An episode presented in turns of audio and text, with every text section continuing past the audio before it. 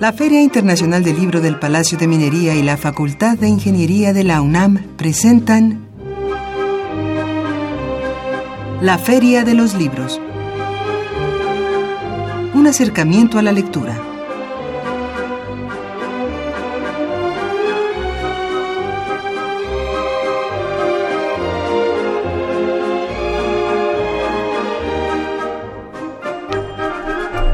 Amigos radioescuchas, muy buenas tardes, bienvenidos a la Feria de los Libros. Hoy lunes, dieciséis de enero del dos mil diecisiete, estamos completamente en vivo y los saludamos en los controles técnicos Socorro Montes, Miriam Trejo en la producción, Marco Lubián comandando la cuenta en Twitter, arroba ferialibros, y en esta ocasión nos acompaña Jorge Garay en los teléfonos, también listo nuestro amigo Jorge Garay para recibir sus comentarios, sus llamadas a través de nuestro teléfono, el cincuenta y cinco, treinta y seis, ochenta y nueve, ochenta y nueve, y claro, aquí en el micrófono los saluda Arfaxad Ortiz.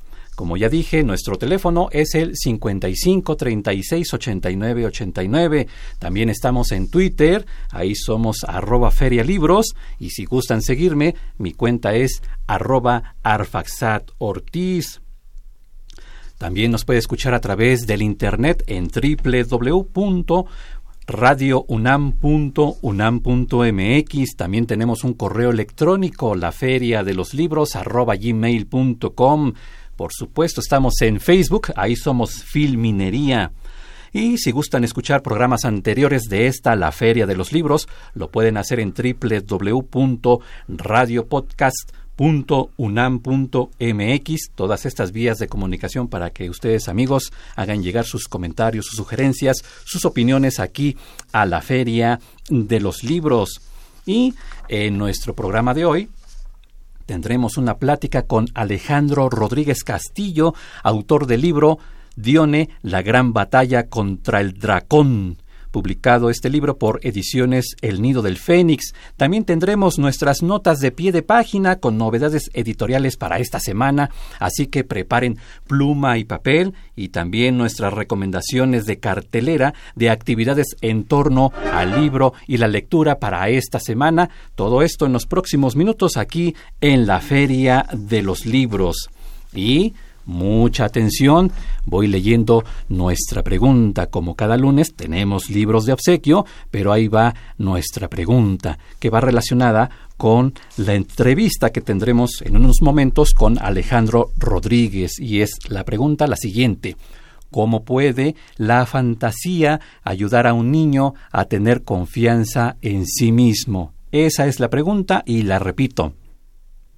Mucha atención. ¿Cómo puede la fantasía ayudar a un niño a tener confianza en sí mismo? Por el teléfono se va un ejemplar de Dione, la gran batalla contra el dragón, de nuestro invitado Alejandro Rodríguez Castillo, cortesía de nuestros amigos Ediciones El Nido del Fénix. Y también por el teléfono dos calendarios dos mil diecisiete, por supuesto, de la treinta y ocho Feria Internacional del Libro del Palacio de Minería, esta feria que se va a celebrar del veintitrés de febrero al seis de marzo del dos mil diecisiete.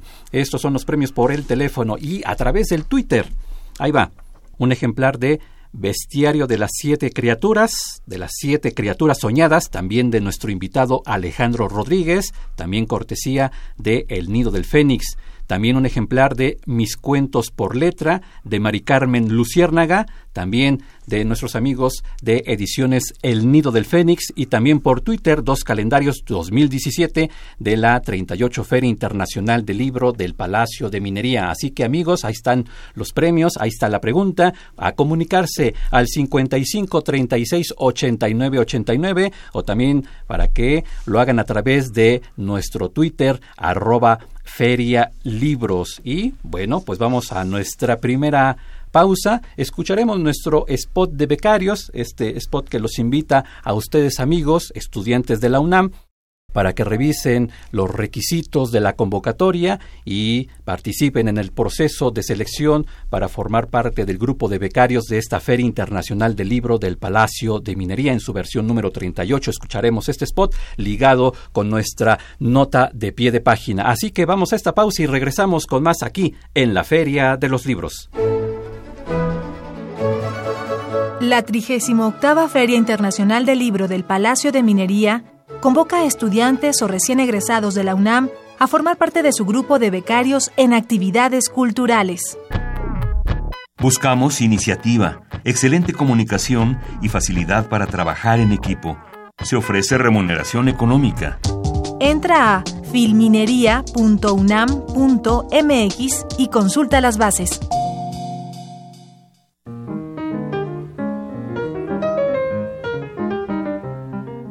Notas de pie de página.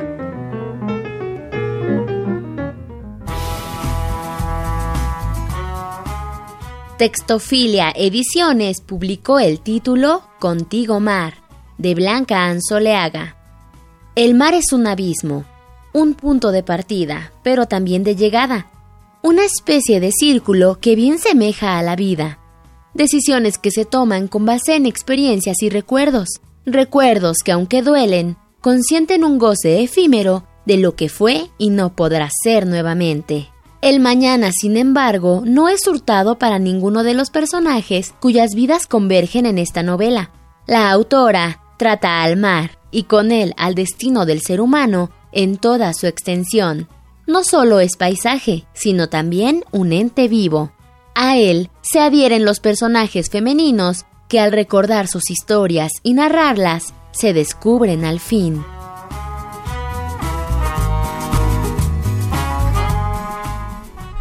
Escuchamos nuestra nota de pie de página, también nuestro spot de becarios y bueno, pues es un gusto saludar a Alejandro Rodríguez Castillo, autor del libro Dione, la gran batalla contra el dragón. Alejandro, bienvenido, muy buenas tardes aquí en la Feria de los Libros. Buenas tardes, Arfa, buenas tardes al auditorio, muchas gracias por la invitación.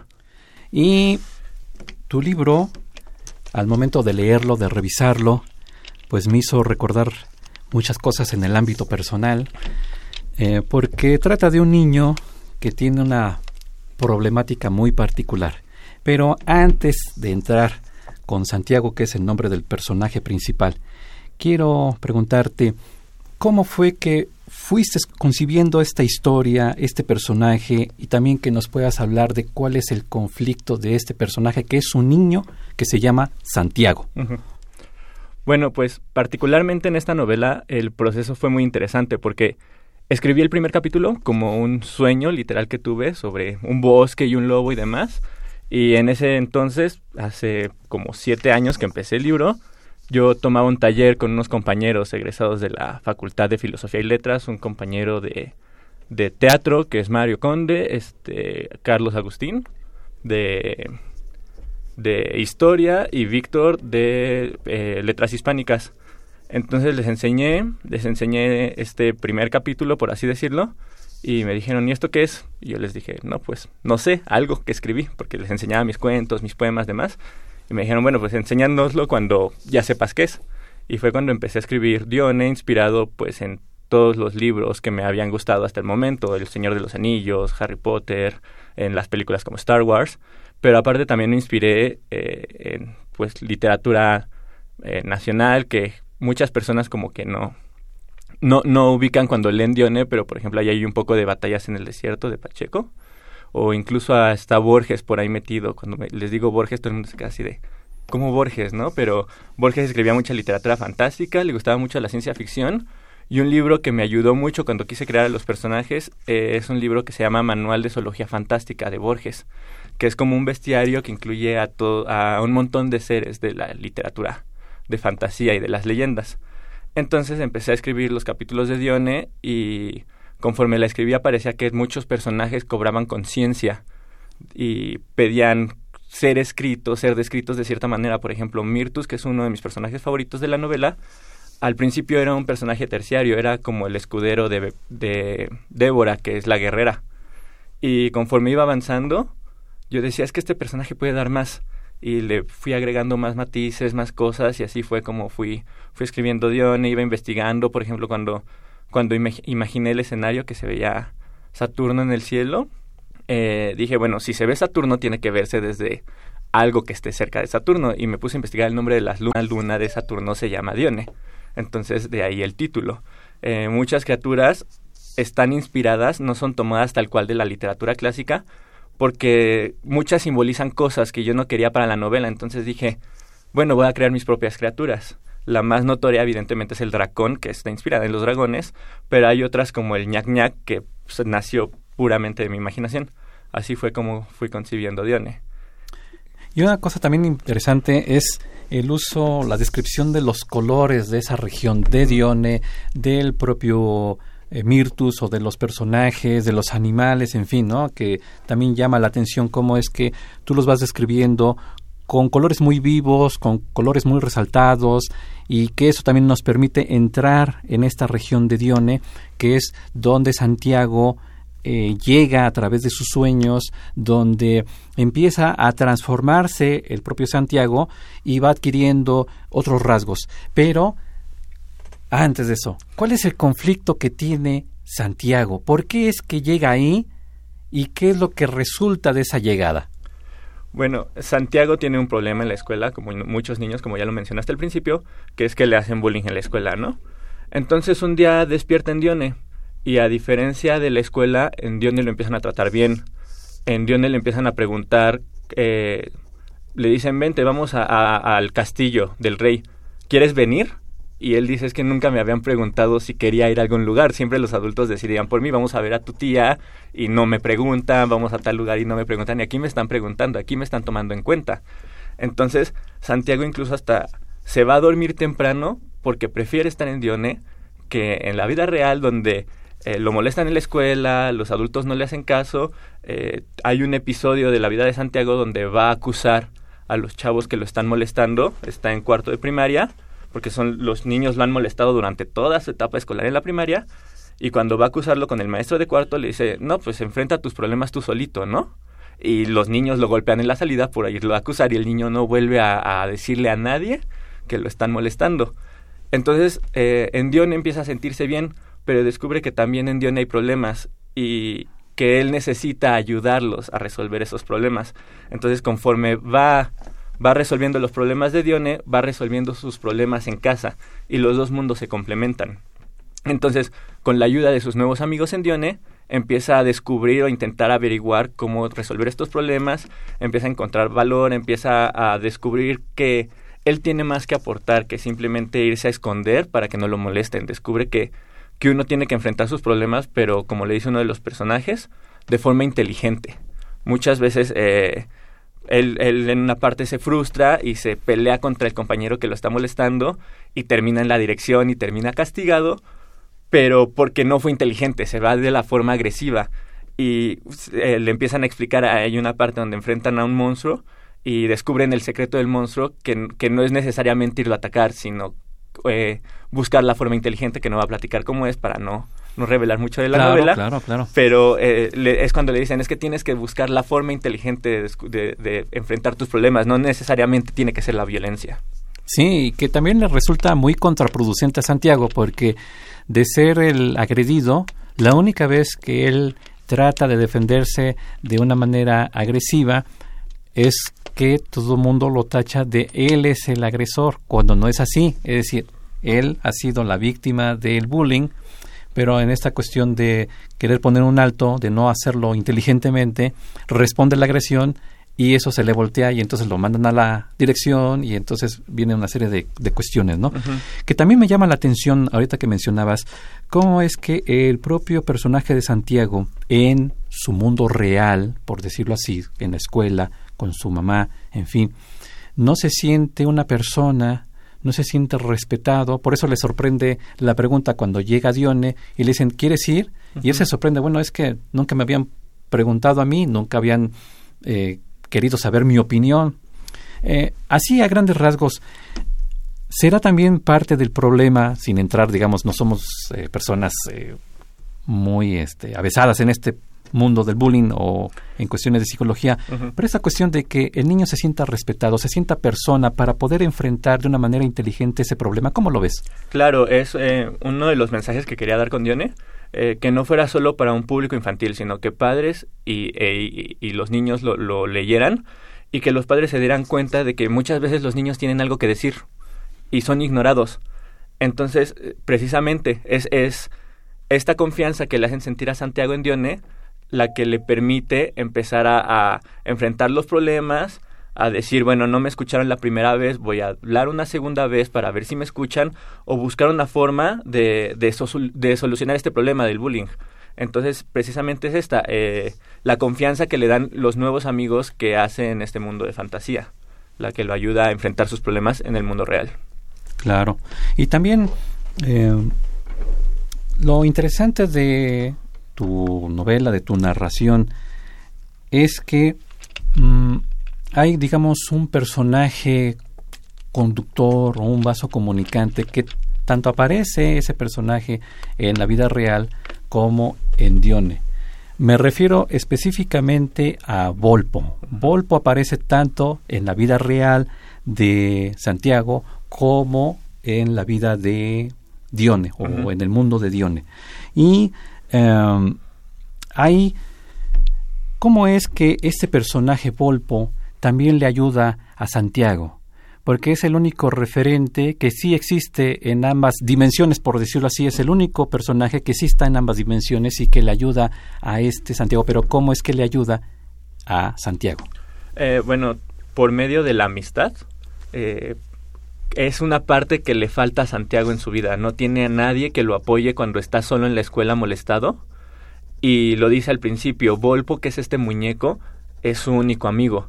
Y en Dione es el guía, es quien lo ayuda a enfrentar sus problemas, es quien le dice, oye, si no quieres ir a pelear contra este monstruo, no tienes que ir, tú tienes derecho a elegir, es este amigo que le hace falta a Santiago. Entonces, creo que también eso es parte importante para todos, cuando estamos sufriendo algún proceso difícil, un amigo siempre fu- eh, funciona como un buen apoyo. Era lo que le faltaba a Santiago y por medio de su imaginación eh, crea este amigo, por así decirlo, es un amigo imaginario. Eh, y es este apoyo el que le permite poder avanzar y poder completar sus misiones tanto en Dione como en la vida real. Estamos platicando con Alejandro Rodríguez Castillo acerca de su libro Dione, la gran batalla contra el dragón, una publicación de nuestros amigos de Ediciones El Nido del Fénix. Vamos a hacer una pausa musical para escuchar este tema que se llama Noches Tranquilas de Estrellas Tranquilas. Interpreta Oscar Peterson Trío. Vamos a esta pausa y regresamos con más aquí en la Feria de los Libros.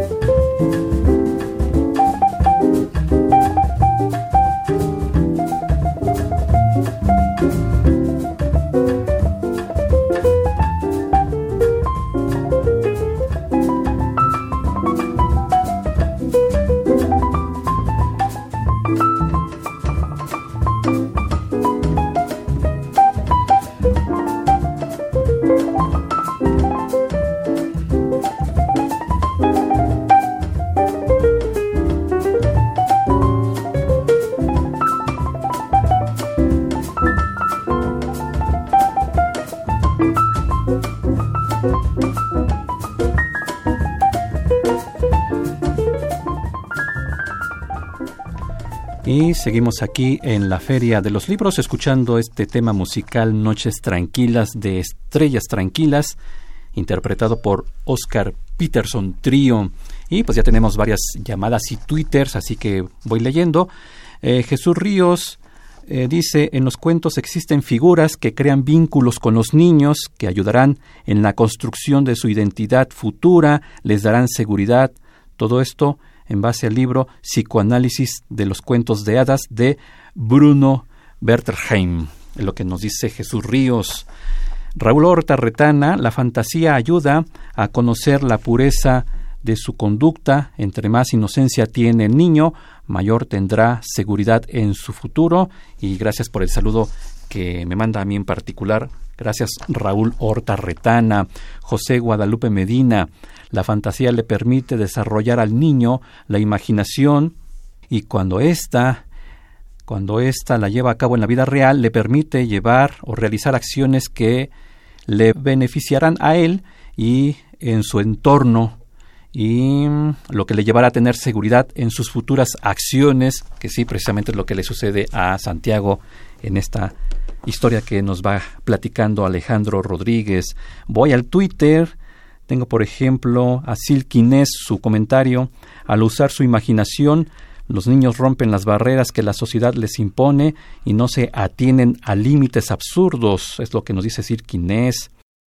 Um, Mario Adrián Gómez: la fantasía en un niño se crea en su imaginación desde que varios teníamos o tienen amigos imaginarios. Norberto Zamudio: la fantasía puede ayudar a un niño a aumentar su autoestima al hacerle perder miedos y así tener confianza en sí mismos. En sí mismo. Eh, Kazurrock dice: creo que es la esperanza en los libros y en las historias, creer en héroes tal vez, es lo que nos están diciendo nuestros amigos aquí en Twitter. Eh, Norberto Zamudio vuelve a decir: al contarle historias donde los personajes vencen obstáculos, pueden usarlos como modelos y aumentar su confianza. Uh, vamos a ver. Um, y... Nuestro amigo Mario Adrián Gómez manda saludos a nuestro invitado Alejandro Rodríguez. En fin, muchos comentarios los que han llegado a través del teléfono cincuenta y cinco, treinta y seis, ochenta y nueve, ochenta y nueve o a través de nuestra cuenta en Twitter, arroba ferialibros. Y platícanos un poquito más, eh, Alejandro. Llega Santiago a Dione. ¿Qué pasa en Dione? ¿Cuál es el principal problema que enfrenta Dione o los habitantes de Dione? Sí, pues cuando Santiago llega a Dione, al principio piensa que, que no pasa nada, que es este mundo fantástico donde hay hechiceros, donde hay eh, eh, pues esta otra raza que se llama rústicos, eh, veladores, que son guerreros, lobos, donde está su amigo Volpo y donde va a poder jugar y que no le importe nada del mundo real. Y mientras está cenando con sus amigos, llega el rey del lado este, que es el donde habitan los hechiceros, que se llama Molbok, que resulta que es como el bullying de su escuela. Eh, tiene amenazado a todo Dione por medio de un dracón que trajo gracias a un hechizo al mundo de Dione, y es básicamente: si no me dan lo que quiero, les quemo sus casas, les quemo su pueblo, y como bullying tal cual utiliza su fuerza para someter a los demás. Y hay una antigua leyenda de un también un ser humano, porque en Dione hay cuatro razas, hay cinco razas, eh, son los veladores, los rústicos, los lobos, los sabios y los hechiceros. Y cuando Santiago llega y todo el mundo se da cuenta que hay un humano, le dicen: es que hace unos hace mucho tiempo también llegó un humano a Dione y él fue el que detuvo a los dracones, porque este mundo estaba habitado de dracones y se lo estaban echando todo, lo querían volver fuego. Entonces llega este humano y nos defiende. Creemos que tú, por ser un humano, nos puedes ayudar. Entonces Santiago se encuentra en esta encrucijada de: tengo que enfrentar al bullying de Dione y tengo que enfrentar al bullying de mi mundo. Entonces es cuando los dos mundos se empatan. Muy interesante entonces esta propuesta que nos da nuestro amigo Alejandro Rodríguez en la historia Dione, la gran batalla contra el dragón, una publicación de nuestros amigos de Ediciones El Nido del Fénix. Para terminar rápidamente, Twitter, Facebook, en fin, y entiendo que tienes una presentación de tu libro. Sí, en En Twitter yo estoy como Alex-Xmirtus. Eh, pueden eh, checar la página tanto de Ediciones El Nido del Fénix en Facebook, que es tal cual, Ediciones El Nido del Fénix. Dione tiene su propia página, que es El Mundo de Dione, que se busca interactuar con los lectores. Eh, tengo una amiga que hace poquito leyó el borrador y me dijo: quiero escribir un cuento. Y le dije: ah, sí, mándamelo por esta página. Entonces, El Mundo de Dione, la página de Facebook de Dione, Ediciones El Nido del Fénix, la página del editorial. En Twitter estoy como Alex-Xmirtus. Eh, y la presentación, eh, saliendo de aquí voy a ir a un café, al Café La Uma, que queda cerca de Metro Miguel Ángel Quevedo, eh, a, a ver, este, calendarizar la presentación, pero estamos tentando el primer fin de semana de febrero. Van a estar presentando los mismos chicos que leyeron Dione por primera vez, Mario, Agustín y, y Víctor van a estar leyendo, este, presentando, es la idea, que estén presentando Dione. Eh, y estamos también gestionando en Fezacatlán, estamos viendo también en la Casa de Cultura de Coyoacán, Eh, todo eso va a estar publicado en, en la página del Mundo de Dione. Y ediciones El Nido del Fénix, ahorita en el, el veinte de enero, tienen el claustro del Palacio Municipal de Tepozotlán. También presentación de poesía. Eh, por si quieren ir a checar las propuestas de la editorial, ahí vamos a estar.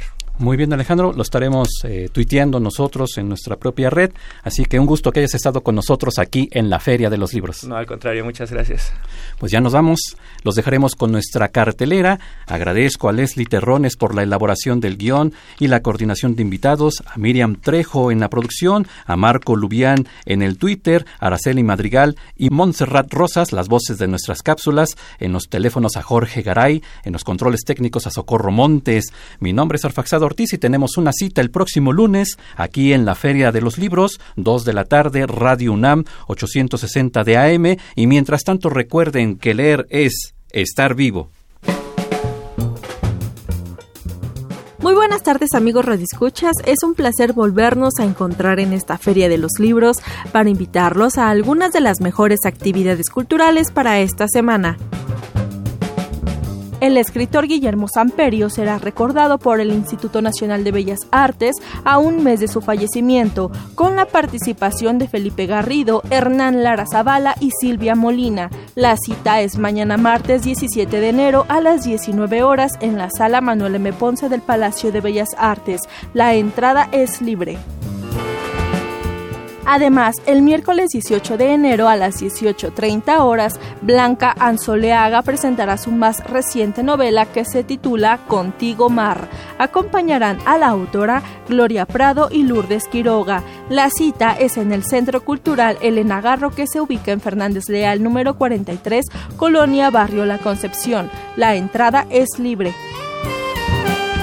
También se presentará el libro Eros y Afrodita en la minificción, antología de Dina Grijalva. Participarán Ana Clavel, Javier Perucho, Laura Elisa Vizcaíno y Dina Grijalva. Modera Marcial Fernández. La cita es el próximo miércoles dieciocho de enero a las diecinueve horas en la Sala Adamo Boari del Palacio de Bellas Artes. La entrada es libre. Se llevará a cabo la presentación del libro Derecho y Ciencia Forense, con la participación de Edgar Elías Azar, José Ramón Cosío, Jorge Alberto Zúñiga y Germán Fajardo. La cita es el próximo miércoles dieciocho de enero a las dieciocho horas en el Palacio de la Antigua Escuela de Medicina, que se ubica en Brasil, número treinta y tres, Colonia Centro. La entrada es libre. Y por último, pero ya lo saben, no por eso menos importante, se realizará el lanzamiento del libro Y de Noche, historias de espectros, fantasmas y otras versiones, relatos de Lovecraft, Maupassant, Quiroga, Stoker, entre otros. Comentarán el libro Paulina Chavira, Luisa Iglesias Arvide y Julián Romero. Modera Leticia Dávila. La cita es el próximo viernes veinte de enero a las diecinueve horas en el Centro de Creación Literaria Javier Villaurrutia, que se ubica en Avenida Nuevo León, número noventa y uno, Colonia Condesa. La entrada es libre. Les recordamos que si desean consultar estas y más recomendaciones, pueden hacerlo a través de nuestra cuenta oficial en Twitter, arroba ferialibros.